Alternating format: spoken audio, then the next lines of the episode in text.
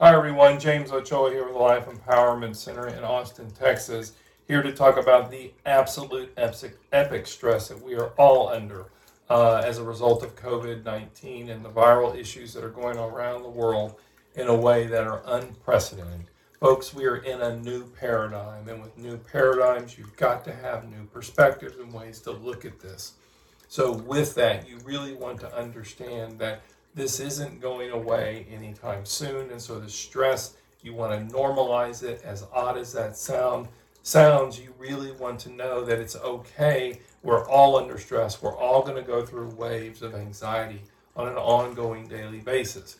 It doesn't mean you just sit in them or let yourself pass through them, but as you pass through them, you want to resource yourself while you're in them and after and before and during. You want to constantly resource.